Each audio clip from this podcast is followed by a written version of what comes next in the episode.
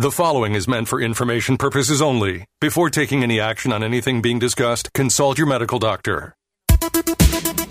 Welcome to Heart Health with board certified cardiologist and internal medicine specialist, Dr. Franklin Wefald. Heart Health is a local call in health show designed to educate and inform you of the most up to date information for not only maintaining a healthy heart, but a healthy body.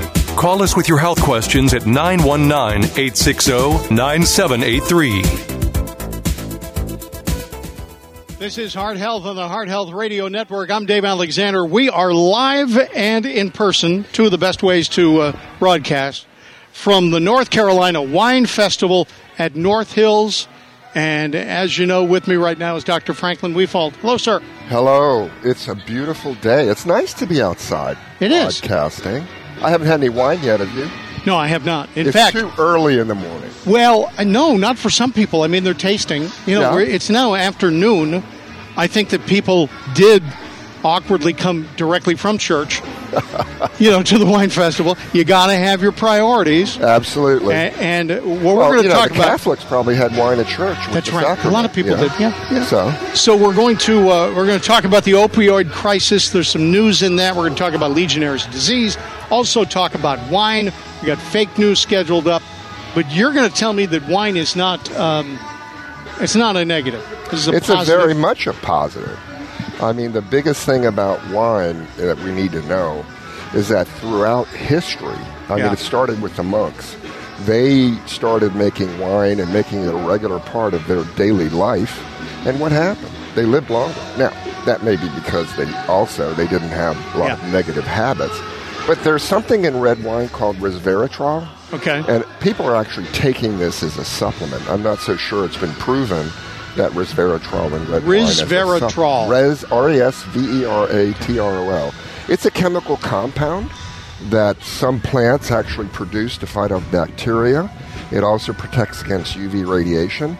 It comes from the skin. So the big difference between red and white wine Yeah. is the skin.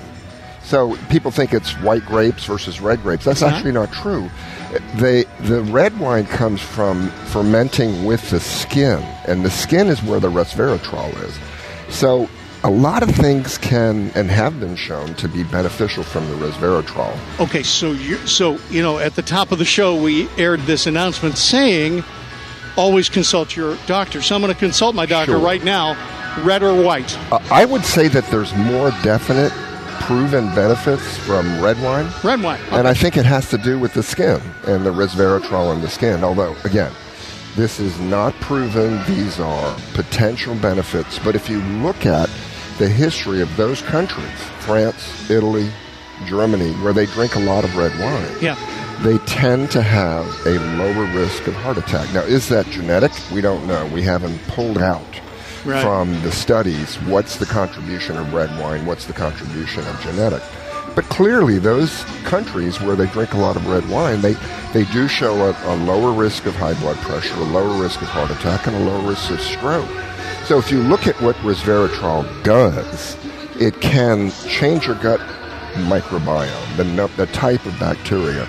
And we've talked about this before in terms of obesity. If you get the right, good kind of bacteria in your gut, it Yeah. seems that you're going to be uh, less obese. It raises the level of omega 3 in your bloodstream. So that's also a good thing. That's the fish oil. And so when you drink wine, no matter where your sources of omega 3 is, it seems to raise that level, and that seems to be the resveratrol effect. Now, type 2 diabetes, there seems to be a moderate decrease in the amount of, of the glucose in your system if you have type 2 diabetes. That's also a positive Really? effect. But the other thing that is sort of near and dear to my heart as a cardiologist, it seems to produce healthy blood vessels. They, they are not as stiff. They seem to not take up as much cholesterol in their arteries. So I think that's another big thing. But one of the things that resveratrol has also been shown is to reduce the brain damage that we see after strokes. So I really do recommend now red wine. But the thing is, this has got to be moderate, a moderate intake. We're Yeah. talking one to two glasses of red wine per night, not ten. Now, funny thing is, I tell my patients to drink one or two glasses of red wine a night. Yes. I came into the ER. A very favorite patient of mine several years ago was drunk as a skunk. Oh no. So I went up to him and I said, "Did you do my recommendations on wine?" He's, I said, two a night." Two a night. And they said, "Yeah," but I saved them up for a week and had 14. Now, I did that, in doesn't college. Count. Yes, yes, I did you that in got to yeah. realize it's daily moderation because being drunk is bad for you. We talked about that. We talked about the stress of that leading to the really atrial is. fibrillation, which we talked with Dr. Netrebko last week. So, resveratrol, the skins of grapes in wine, fermented, can lead to all these potential health. And let me just uh, slide in that today, if you want to taste some wines and then later buy them, this is an excellent opportunity. You Yeah. you come in, you get a band on your arm or on your wrist, and, and you can go to booth to booth to booth and test out wines. No, I have not yet done that, but you can go booth to booth to booth. Then you purchase. And by the way, there's one area where you actually pick up the wine, and we're right next to there. Oh, great. So if you want to stop down between Well, now I think we'll, and one, uh, we'll hold off while we're broadcasting. I, I probably a good Maybe. idea. Maybe. You can tell there's some great pop music in the background. There's entertainment and wine testing at the North Carolina. You know, I, they have these kind of festivals all the time. They have in the spring and summer. They have farmers markets. They have concerts here. This is the um, a credit union. Um, I think it's the State Employees Credit Union has sponsored this venue. Carolina Coastal Credit. Carolina Coast. Excuse me. Please forgive me. That's all right, dude. But it's great, and I live in the building um, right across the street.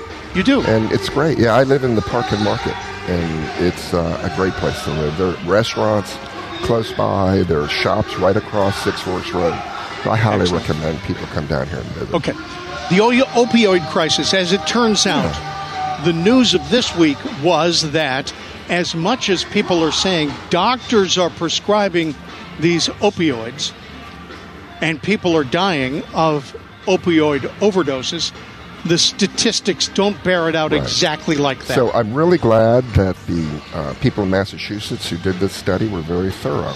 Again, doctors are under attack. Um, I think one of the prevailing attitudes in the media today is you don't blame the victims. You, you call them victims. You don't mm-hmm. blame the people who overdose. You have to find a, a societal group of people and blame them. Mm-hmm. So we're under a great deal of scrutiny. It's very scary because you could lose your license if the medical board says you're overprescribing. Yeah. And and they want to be able to say they've kicked out these bad doctors because then the press will get you know will reduce the pressure on the medical boards and that's just not North Carolina. It's all over. So the question is, are the doctors responsible? And they looked at all the opioid overdoses in Massachusetts, and guess what it turned out to be? The vast majority were using heroin and fentanyl, 60 to 70 percent. Now, there were a group of patients who overdosed on prescription drugs, such as the, the, per, the favorite Percocet. Yeah. The reason why oxycodone, when in, inhaled in your nose, goes straight to your brain, it's apparently a better high. So, what is the problem? These people are buying it off the street. Right. Now, there could be a d- problem in overprescribing by doctors because they're prescribing them to people who don't need them Right. and who are selling them on the street. So I think there is about 10% of the overdose victims are actually taking oxycodone, grinding it up, the Percocets, Yep. and snorting it up their nose and having overdoses. And two things. Number one, that's not what the prescription says. Right. So don't do it. I mean, you know, Right. everybody, don't do that. But can you really hold the medical field responsible for heroin overdoses? And- do you ever write a prescription for heroin? No.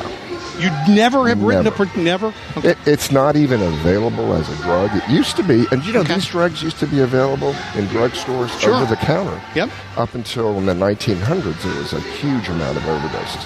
I think the big lesson for this for doctors only 1.3% of overdose victims actually had a prescription for Percocet or hydrocodone, which is also called Norco or Vicodin. Right, right. So it's very rare that a patient who's getting a legal prescription for a doctor and who is actually taking it will overdose. So we have to be careful.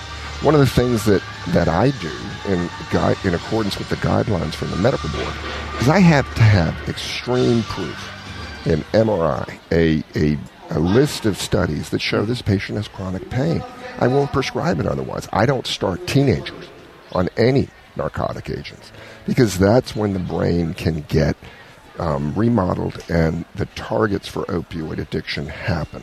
Those people can do, those, those young adults can do very well on a combination of a non-steroidal anti-inflammatory agent like Aleve or, or Advil plus yeah. Tylenol. And that combination has been shown by dentists yeah. to be just as effective as Percocet in managing chronic pain.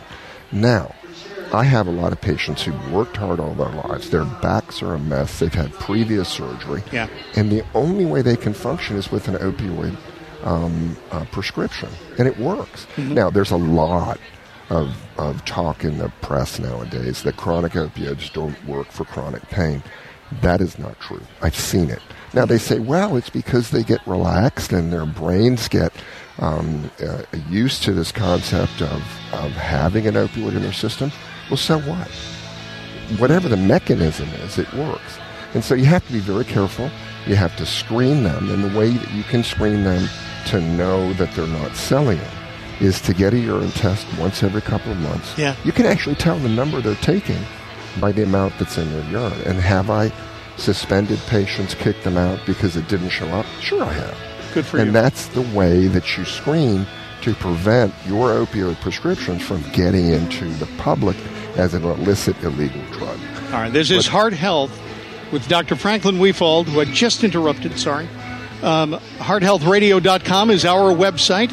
You can go to that. You could also, if you missed the first couple of minutes of this show or you missed last week's show, you go to uh, Apple Podcasts Podcast. or WPTF and then look for the word podcast in the top of the website. Click on that and you're you're all set um, to listen to the previous shows. Call up now to be a part of it, even though we are at the North Carolina Wine, Wine Festival at North Hills. Fake news coming up. You won't believe where where they want us to get milk. A new superfood. The craziest thing I've ever. Well, it, it, sometimes I open the internet and I say, no, people are now making things up just to make the show, and you just won't really. You're not going to believe what kind of milk they want us to drink. Uh, in fake news coming up on Heart Health Radio on WPTF. You're a fraud, you're a fake, and you are lying through your teeth. You're irrelevant, malevolent, and weak. You're fake news,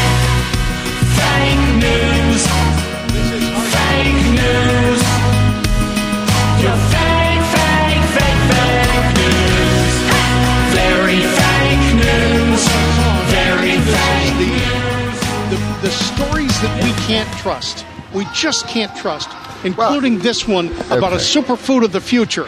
cockroach milk. Now, can you believe it? Okay, we have so much dairy products available to get those healthy proteins. Yes. You know, and, and you know the weightlifters, the whey protein that they use, that's derived from milk.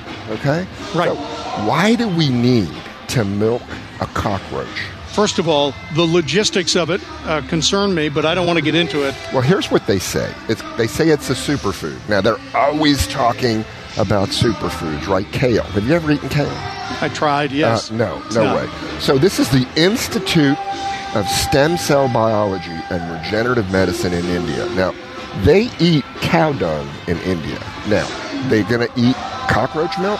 Now, obviously, you don't have You one don't of those milk- machines small enough to get under a cockroach. No, no, it. no. You got to do it manually. So what they're going to do is spend millions of dollars to sequence the gene that makes these cockroach milk proteins, Yes, and then yes. turn them into a product. Now you tell me, what would they have to name it for you to drink it? They would have to call it know. elixir of the gods. Yes, they would. And they yes. would have to prove that it's better than milk. And yet there's these screaming stories now appealing to the millennials to not eat regular food. Right. We're going to eat the super purified protein from a cockroach. And you know why? Why? Because cockroaches are the only animals that have been proven to survive nuclear war. Sure, they never die. Yeah. I mean, if you if you explode an H bomb here on top of our heads. Yes. The cockroaches about a mile away are going to survive Sure. and take over the world. So why not eat cockroach milk? Crazy. That- that is crazy. But It's you will see that in your timeline on Facebook this week. How about the one about uh, five foods that will clear my arteries? The what food? Five five Oh, foods. The five foods. Okay, the five foods they claim that will cure your arteries. We'll just talk about one, and that's almonds. Okay, the almonds don't do it. I mean, you're never going to cure your arteries with just food. There is only one food-based system that will cure you. The problem is you can't eat anything that you want to eat. It's called a diet that was developed by Dean Ornish. Now, Dean Ornish is the one who convinced um, Steve Jobs to not have his pancreatic cancer treated, which was curable. He went on this Ornish diet. It's Yes. the, the number one thing, which is also in this article, seaweed. Now, you eat a bunch of seaweed, you eat a bunch of lentils, you eat a bunch of other stuff. And I will say this it's the only thing that is proven to absolutely eliminate the cholesterol buildup in the arteries to your heart. But are you going to do it? Seaweed? You're going to need you're going to need psychiatric help, and that's what they have. They have these support groups that they sit around and talk about how miserable they are eating seaweed, Yeah. and yet they support themselves. So if you see on Facebook, you got to eat these foods and they'll cure your heart. yeah. It is to the exclusion of every single thing else you can eat. Well, if the other thing that I was going to eat was like a whole box of donuts, Yeah.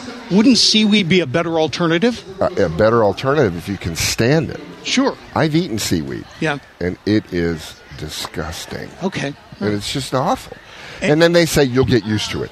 Okay, you'll get used to chomping on seaweed. Right. Why do they call these things comfort foods? Seaweed Seaweed's is not, not- a no, comfort no, no. food, and it will not help you live your life because you'll be miserable. And we all know that stress and misery will lead to heart problems because of the elevated stress hormones, the adrenaline, the epinephrine, and I can guarantee you, if you measure somebody's stress hormones when they eat seaweed and almonds, it's going to be awful. Even even if it's on a salad and you've got white wine or red wine next to it, But you can't eat anything else. you can't eat it. No, yeah, you I shouldn't. I mean, you know, you Yeah. want that pork chop? Forget about it. and that's the problem. Okay. That's there's a problem. there's a news story about a common blood pressure treatment that might not help you Okay. effectively. So, it, what you're going to, this is from Knowridge, K N O W R I D G E. Right. They're one of my favorite people to get fake news. And this may seem like a good study. What they did was they looked at people who were on a very simple blood pressure medication, hydrochlorothiazide. One dose dropped their blood pressure. Now, this is a medicine that just gets rid of extra sodium, and sodium in those people who are prone to have high blood pressure Yeah. will raise their blood pressure. Then they looked at the people who are on other medications, multiple medications, such as the ACE inhibitors, lisinopril, the beta blockers Yeah. like metoprolol. They had a higher risk of developing heart trouble. Yeah. But here's the problem. It was one of those look behind studies that looked at people who'd already been treated with these things and followed them. They didn't follow them forward, they followed them backward. Now, what do you think if a patient's blood pressure is controlled on a simple low dose diuretic? They are not as sick. They don't have as much potential for heart disease as someone whose blood pressure needs to be controlled on these other medications. So they claim that if you take the hydrochlorothiazide only, you're going to have a lower risk of heart disease. What you're going to have is uncontrolled blood pressure Yeah. if you have all these other risk factors. So don't ask your doctor to switch you off the ACE inhibitors or the calcium channel blockers that you need to be on because you're going to get hurt. Right. If, however, you have very mild hypertension and you don't have a lot of risk factors, that's the medicine to go for originally. And that's all the study said. And, and it just takes sugar out or salt out of you. Yeah, cut back on salt. And you gotta cut nobody back on can go without any salt. Okay, so if you cut back on the shaker, you're still going to have salt in your diet. Sure. If you eat processed meat like bologna, that's made with salt. Ham, biscuits, the Sure. way they become fluffy is through sodium bicarbonate. That's Yeah. the salt. So you've got to be careful when you say, I don't use the shaker. if you can cut back on the intake of ham, your intake of biscuits, you know what people don't also realize? It's in canned soup. It's in Yes. it's in a lot of different products. Oh, Now, I got a beat. I got a beat. Here's how, here's how I avoid all that salt. tell in- me. I take the can of soup and I put it in there, and it says to put one can of water in. Yeah. I put a can and a quarter. Okay. I put just a little. I could, no, I just eat the whole thing, but I still. Elizabeth is on line one on News Radio 680 WPTF. We got about two minutes. Hi, Elizabeth. Hi, hi. How are you? Fine, thank you. you. I was, I was wondering if you could possibly recommend some type of remedy for people who suffer from atrial, atrial fibrillation, but, but who also have back, back pain. So, Fib- so AFib my doctor and is back very pain. reluctant to prescribe any type of pain medication. So you're asking So if I- your back pain can be associated with atrial fibrillation. Is that right? Right, right. Well, let me tell you, the, the only way that I can see it is if your atrial fibrillation has led to a stroke where a blood clot has gone out of the heart and into an artery that feeds the blood to your back and your spine. That's possible. It's heard of. Tell me, describe your back pain for me. Well, I have, well, I have lower back, back pain. Yeah. And have you had it evaluated by your doctor? Yes, yes. And what do they say? So, well, well, first, first might, might be a kidney uh, uh, type infection or some type, some type of disease. disease but uh, uh, I've had several ultrasounds. That did, that did not to be to be the case. So uh, I just I just wondered if any of those uh, uh, patch, patches or anything, anything like that would not affect my IN, INR. I am I am on Waffer Waffer. Warfarin, she said. Yeah. Are you taking the warfarin or are you taking one of those newer blood center agents? I'm taking I'm taking the Waffer. Yeah, that's a tough one. The other thing that could cause back pain in somebody on warfarin, and I'm not sure that you have it, it's called a retroperitoneal hematoma. And that's because your blood is not clotting as much. And rarely you can get bleeding in the muscles of the back called the psoas muscle. I've seen this. It's a cause of severe back pain. It's usually not a cause, but it could be a cause of chronic back pain. All right, Elizabeth, hold on. We're going to carry this over after the news, and we'd love to talk with you more about this. This is Heart Health Radio. Now back to Heart Health with Dr. Franklin Wefald on AM 680 WPTF. This is Heart Health. I'm Dave Alexander. Dr. Franklin Wefald is here, and we are talking with Elizabeth. Well, first of all, let's explain why there's it's so noisy here in the studio. We're not in the studio. We're at the North Carolina Wine Festival at North Hills. We'd love to have you come out and enjoy the entertainment. Uh, do some wine tasting if you feel that you wish to. You, if you heard the first segment of the show, you've got permission from the doctor to have a sip or two of wine. We're on with Elizabeth, who has two things going on at once. One is back issues, some back pain, and the other is, I think, AFib, if I remember correctly. Absolutely. AFib and back pain. Is there an Elizabeth, did we did we say it correctly? Yes, yes. okay. All right. So, so what is your question specifically? Well, specifically, I'd like to know if any type of solution I might, might be able to uh, uh, get, perhaps, perhaps taking one of the pain, pain uh, patches, patches or something like that, that, that would not in, interfere my, my INR. All right. She's asking about patches, and she says that it, something Oh. would conflict with her INR. That's a good idea. Okay, Yeah. so if you have chronic back pain like most people do, and not due to the bleeding problems or the stroke problems I talked about, which are very rare, right. um, you can get an icy hot patch with lidocaine, and I've got some patients who seem to get relief from that. The thing that I think works very well in terms of a patch is a lidocaine patch. It's made um, to infuse lidocaine through your skin directly to the nerves in your back.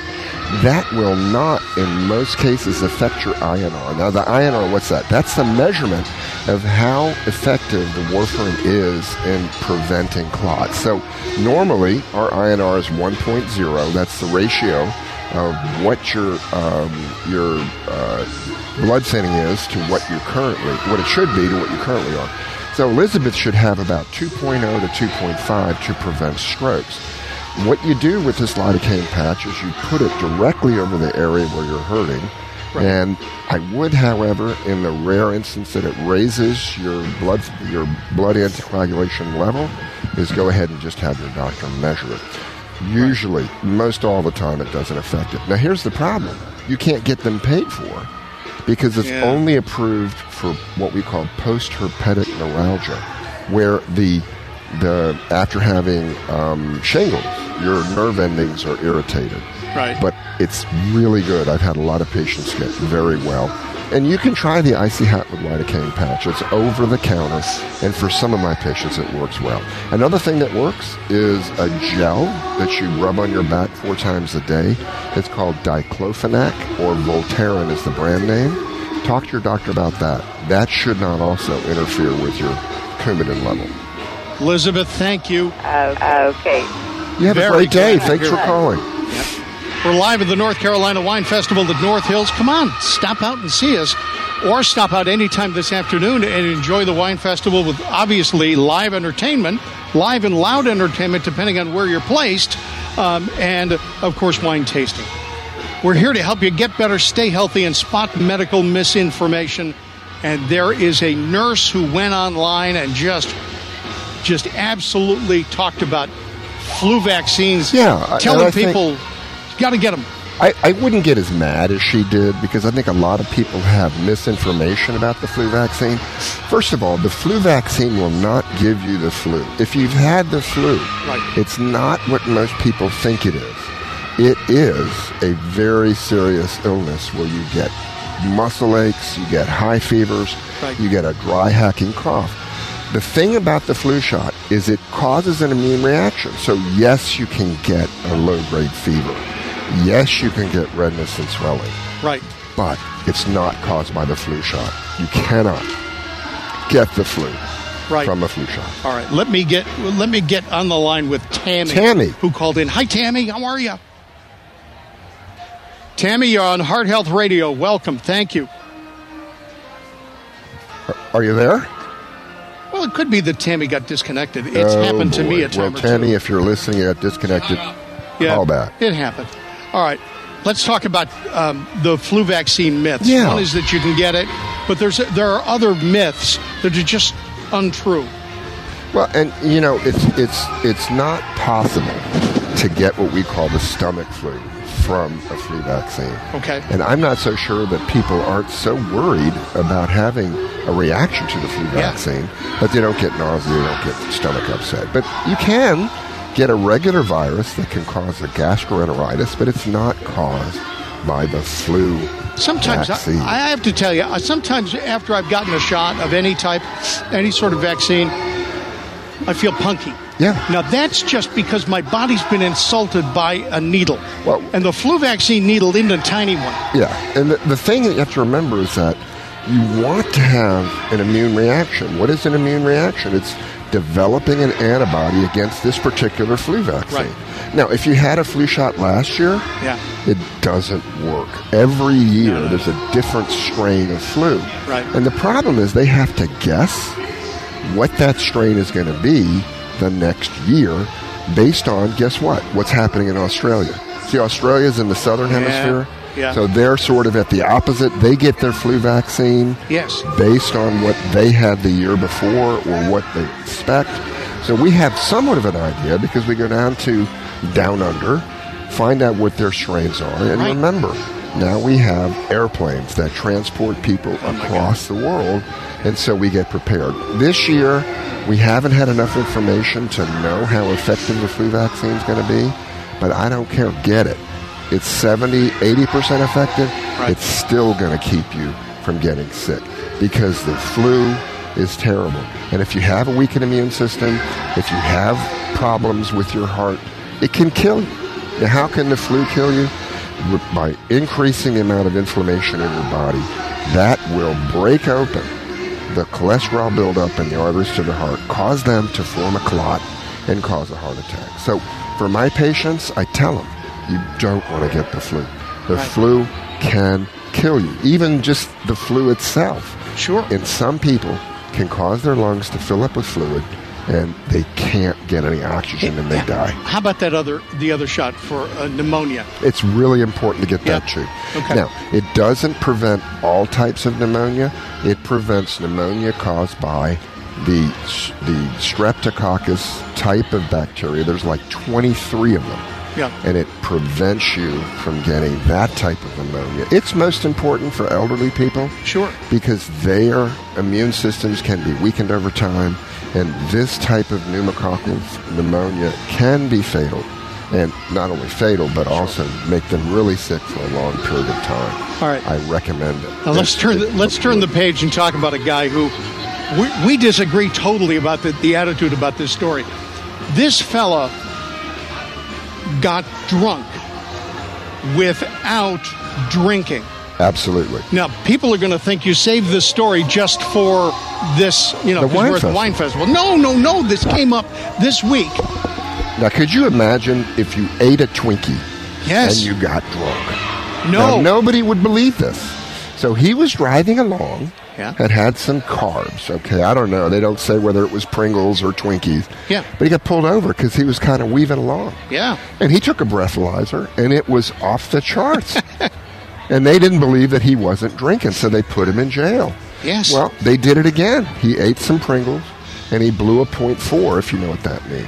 That's pretty good. So he went to a university, Richmond University, where he got a a special series of tests on his gut, and he has brewer's yeast growing in his stomach and his small Wow. intestine. Now, what's brewer's Hold, yeast? I gotta interrupt for a second. Yeah.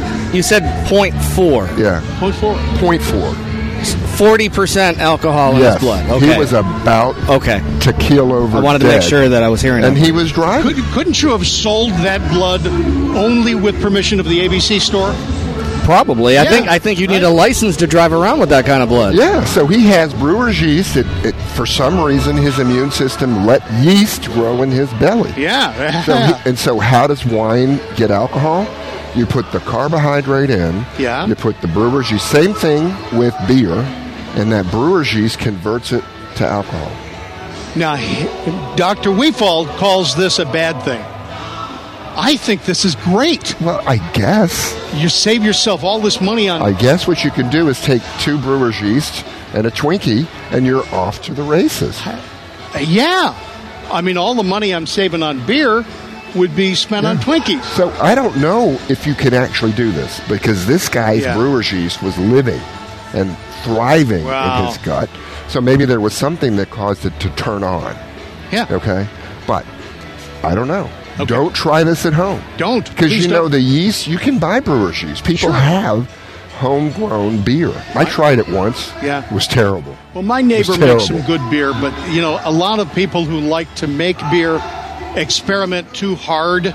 Like they say, well, you know, I want to make an IPA, but I want it stronger than before. Uh, the the other stuff I buy in the store, and that, what they do is they kill the recipe. Yeah. they just totally kill it. Well, mine got my be beer got stuck in the carbonation phase. It never carbonated. Never carbonated. Yeah, it's, it was pretty You're a- tasty, you're but a it was flat beer. You're a scientist, and you didn't I listen. make beer properly. I followed the instructions. I call them destruction. I Yeah. followed them. You did. It didn't work. All right. Didn't work. We're at the Wine Festival, the North Carolina Wine Festival at North Hills. Dave Alexander, Franklin Wefald, Dr. Franklin Wefald on Heart Health Radio, on the Heart Health Radio Network. Now, we've got a couple of things that are coming up in the last little bit. Uh, do we have a shout out? Yes, we do. We do have a shout out. We also have a question. When are you taking your blood pressure medicine? What time of day? Does it matter? I don't think it should. It does. But apparently it does. It you know, does. scientist, the guy who went to medical school says it does, and we'll explain why in just a moment on Heart Health Radio. Well,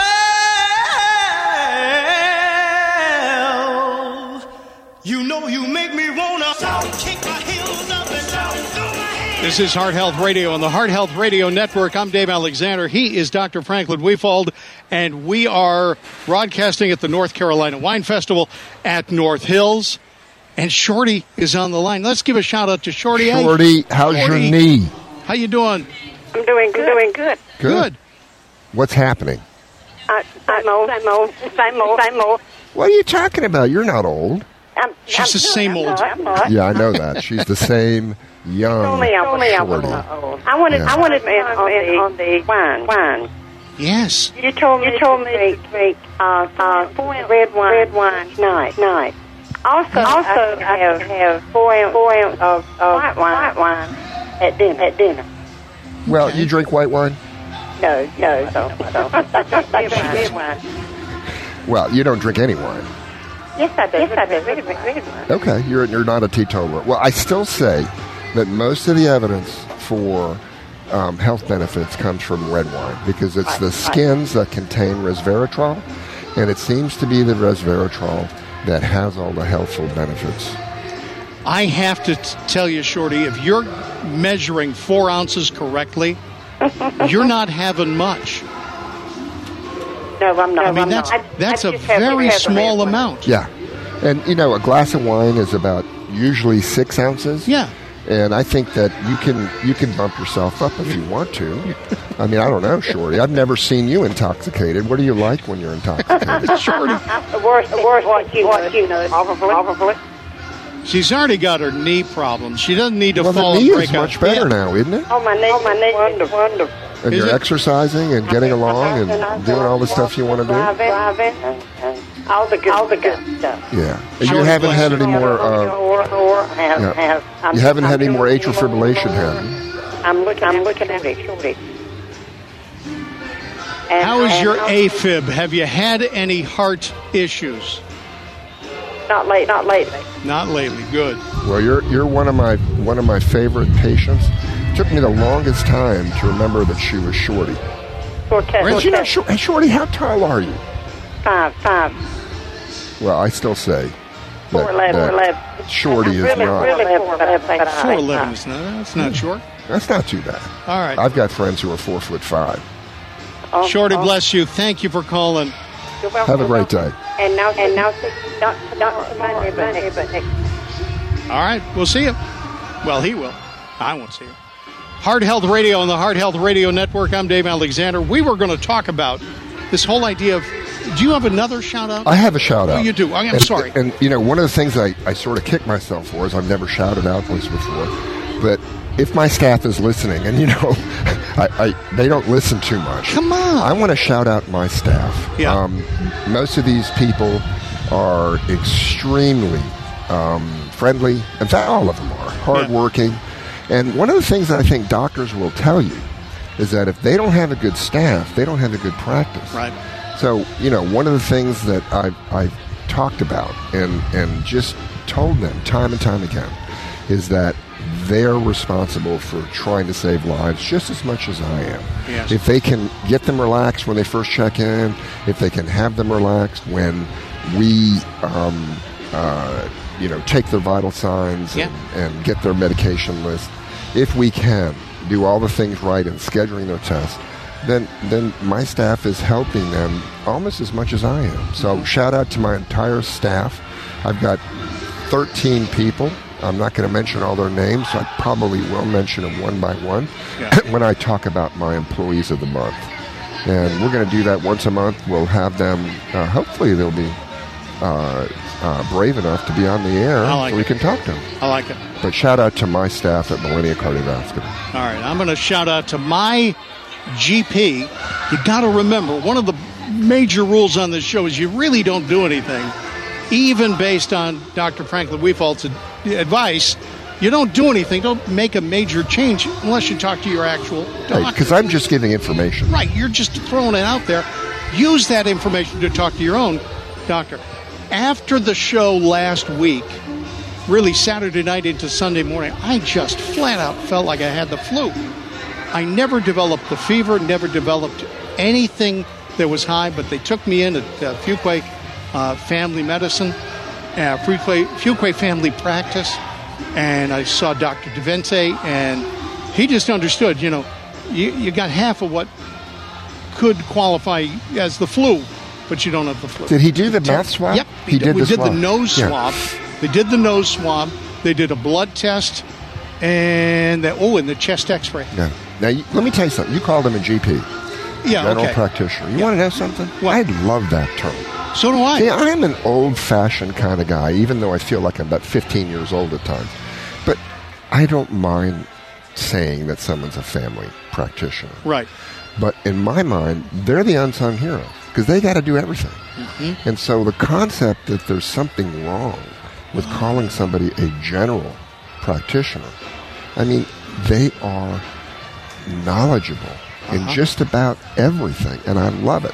So if I were going to medical school today and I decided to go into what they call family practice now, Right. I would call myself a general practitioner. I have a son-in-law who is going to the Brody School of Medicine, You're kidding. and I'm not kidding. That's I'm a not- fantastic place. fantastic school at uh, ECU. Yeah. He's he's very close to the point of being a uh, intern. Uh-huh. Like he's he's Yeah. finished with his it's third the year, after. Yeah. He's going to be an intern. Uh, getting interviews right now. It's an exciting time for him. is. Trying to figure out where he's going to be, um, and that's what he's looking at. He's looking at that. He's looking at labor and delivery, Um, and uh, two areas that they know a bit about. yeah. OBGYN Yeah. is a wonderful Yeah. um, uh, practice. They, you know, they're now doing primary care for women too. I mean, they're doing all the things. Yeah. Because women want to have one doctor. I'm not so sure that um, there might not be some extra training, but they're doing that Yeah. within the OBGYN residency. And, you know, what else could be more happy than delivering a baby for somebody? Yeah, You well, know? and deli- uh, how about this? To have delivered a baby with a woman who you already know Yeah. and had a relationship Absolutely. with. Think of you know Yeah. you, you understand what I'm saying. The doctor is looking at that from a perspective. and I think- sometimes the the fellas who delivered my three daughters. By the way, I almost was one of those fellas Uh-huh. because the doctor was in the hallway and my wife saying, "It's coming. go." Here it is. We didn't know him. We knew him sort of. Yeah. Visited a few weeks. But, Yeah. You know, it wasn't a long. Was it a group where you saw one doctor Yeah. one time, one Yeah. doctor the other time? Yeah, that's hard. That's ours. That's all all right. You and I both take blood pressure medicine. When in the day do you take yours? I take mine before I go to bed. Am I supposed to do that? Well, let me tell you, the the data were. This is a very good study because it followed people prospectively. They followed people when they started the study and followed them through time. Now, 45% lower risk of a cardiac event if you took your blood pressure medicine, at least one of them, Yeah. at bedtime. Many people are on multiple medications. Why is this? People don't realize that waking up is hard to do for your body. I mean, breaking up is hard to do, but waking up is hard to do. I got Neil Sedaka in my Yeah. head. Now, why is that? Because you have to get from a state of somnolence and rest and Yeah. everything's, you know, sort of under control to waking up. So, what happens? If you generally wake up at 6 a.m., about 4 a.m., Yeah. your adrenal glands start pouring out adrenaline, which Yeah. is the stress hormone, and cortisol. Yeah. Now, what can they do? They can constrict your arteries. They can make your heart beat harder. So, especially what's called a beta blocker, because these beta blockers are good blood pressure medicines, and they prevent the effects of adrenaline from harming your body. So, I've been saying this for years. Give your at least one of your major blood pressure medications before you go to bed. Yes. Most heart attacks occur at what time? I'll give you three choices I don't know. 10 a.m., Yeah. 3 p.m., or 10 p.m. Sales meeting. I have no idea when. It's about 10 a.m. 10 a.m., And why is that? Because the damage done starts at 4 a.m. when the adrenaline starts firing up. Yeah. When the cortisol starts firing up, the arteries constrict. Yeah. That cholesterol plaque, we call it, the buildup, begins to form a clot. And by six hours later, it's a full blown heart attack. All right, let's do this. We've got about two minutes left in the show. I want to, I want to make a pile of pills because I've got a pile of pills. All right, let's talk got- about what you take. You want What to? can I? No, what can I take with that? Because I take lisinopril. That's the blood pressure Yeah. medicine. Okay. Can I take my statin at night? Yes. Okay. Best time my to take a statin is supper because Supper. that prevents the, the production of cholesterol by the liver. All right. So blood pressure medicine, statin. I take something else in addition You to take a support beta my heart. Metoprolol? Yeah, yeah. That's yeah. it. That's okay, so what I would recommend is to take your metoprolol at bedtime. Bedtime. But check with your family doctor. He right. may, or your GP. He Yeah, may yeah, have yeah, a reason why you're not. Yeah, Right. call him up. I'm going to call him. And then, you know, the lisinopril, that's okay to take during the day if someone, a hypothetical patient. Yeah. What I would tell them is that go ahead and take your lisinopril in the morning and take your beta blocker, your metoprolol, at bedtime to prevent the harmful effects of your body's using adrenaline and cortisol to wake you up. Baby aspirin. Uh, okay to take anytime? anytime. Anytime, because it's going to stay in my system anyway. Yeah, yeah. All you right. know, we can't call it baby aspirin anymore because you can't give it to babies. You're right. You're right. Well, coated aspirin, 81 milligrams. guess what? We did it again. Another. Are we done? Yeah, we no are. way. This is Heart Health Radio on the Heart Health Radio Network. Thank you for everything, including uh, listening to us from the North Carolina Wine Festival at North Hills. The proceeding was meant for information purposes only. Before taking any action on what was just discussed, consult your medical doctor.